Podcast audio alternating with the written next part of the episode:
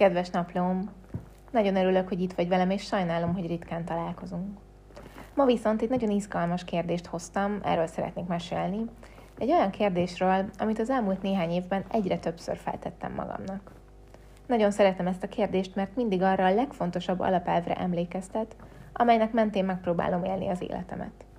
Ez pedig az, hogy minden körülmények között ember szeretnék maradni, és másokban is az embert szeretném meglátni.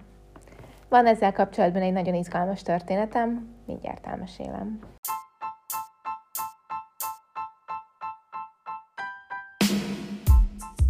Ez itt az Építőkockák Podcast külön kiadása, a mikrofonnál Temesvári Orsi. Felmerült bennem egy gondolat, hogy valójában csak akkor érezném igazán hitelesnek ezeket a podcast epizódokat, ha a konkrét eszközök és gyakorlatok mellett azt is megosztanám, én hogy vagyok, milyen tapasztalataim vannak, és mi az, ami bevált, és mi az, ami nem ezek közül az eszközök közül. Terveim szerint időről időre bejelentkezem majd egy személyes hangvételű bónusz epizóddal, ahol a saját mindennapjaimról, a saját építőkockáimról mesélek. Mert én is építkezem. Tudod, lépésről lépésre, kockáról kockára. Köszönöm, hogy itt vagy, tarts velem! Rengeteg olyan ember élt körülöttem, akikhez nagyon nehezen kapcsolódom. Egy 60 év körüli bácsi például kifejezetten irritált egy ideig. Magam sem tudom, hogy miért. Először elgondolkodtam, hogy biztosan van benne valami, amit saját magamban kellene letisztáznom, de aztán könnyebb volt elhessegetni magamtól ezt az egész történetet. Könnyebb volt őt elkerülni, elfordítani a fejemet, és gőgösen tovább menni. Aztán persze úgy hozta az élet, hogy egy közösségi programon egymás mellé kerültünk, és beszélgetni kezdtünk. Először húztam a számot, és forgattam a szememet, azon gondolkodtam, milyen indokkal tudnék távozni. Aztán beszélni kezdett hozzám ez az ember. Elmesélte, hogy betegen született, mozgásszervi problémákkal. Fejlesztő intézetbe került, gyakorlatilag az egész életét valamilyen intézményesített környezetben élte le, és most is így él, hiszen segítséget igényel. Részletesen elmesélte, hogy milyen kihívások elé állították gyerekként, milyen büntetést kapott, ha valamit nem tudott megcsinálni, amit a gondozói szerint meg kellett volna. Keserédes mosolyal magyarázott 40-50 évvel ezelőtti múltról. Ennél a pontnál már egészen ingerült voltam, és kibámultam az ablakon menekülésképpen. Arra gondoltam, hogy bocsánat, de ez engem egyáltalán nem érdekel, és önmagammal szeretnék foglalkozni. Aztán néhány pillanat múlva valami megváltozott. A bácsi már nem a problémáiról mesélt, hanem arról, hogy milyen hálás az életéért, hogy milyen sikereket ért el, hogy a betegsége és a korlátok ellenére mennyi mindent megvalósított, és soha nem adta fel a vidámságát. Többenten visszafordultam, és hát egyáltalán nem számítottam arra, ami ezután következett. Belenéztem a férfi szemébe, és olyan érzésem volt, mintha valaki mást látnék. Nem egy antipatikus öreget, akit eddig.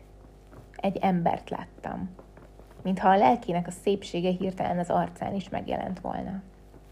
Elkerekedett szemmel bámultam, azonnal átragadt rám is a mosoly, a jókedv, a lelkesedés, de azért be kellett vallanom, hogy ebbe a lelkesedésben némi bűntudat és szégyen is vegyült.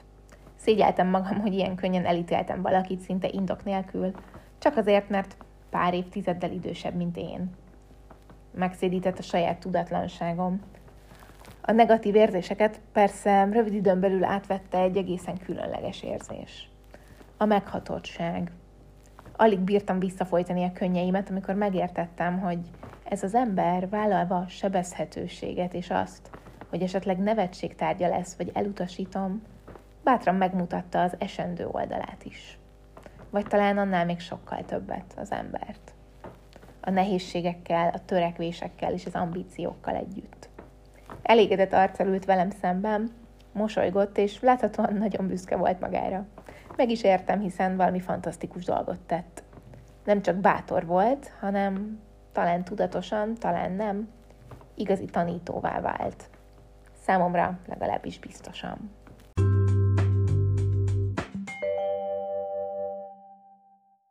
Nos, kedves naplom, mit gondolsz? Te fel szoktad tenni magadnak azt a kérdést, hogy mi esne neked jól egy helyzetben? Vagy azt, hogy mi az, amit tudsz irányítani, és mi az, amit nem?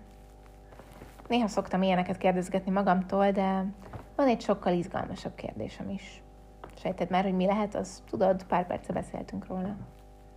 Jól gondolod, az szokott lenni ez a kérdés, hogy egy aktuális helyzetben, egy nehézség közepette, milyen ember szeretnék lenni.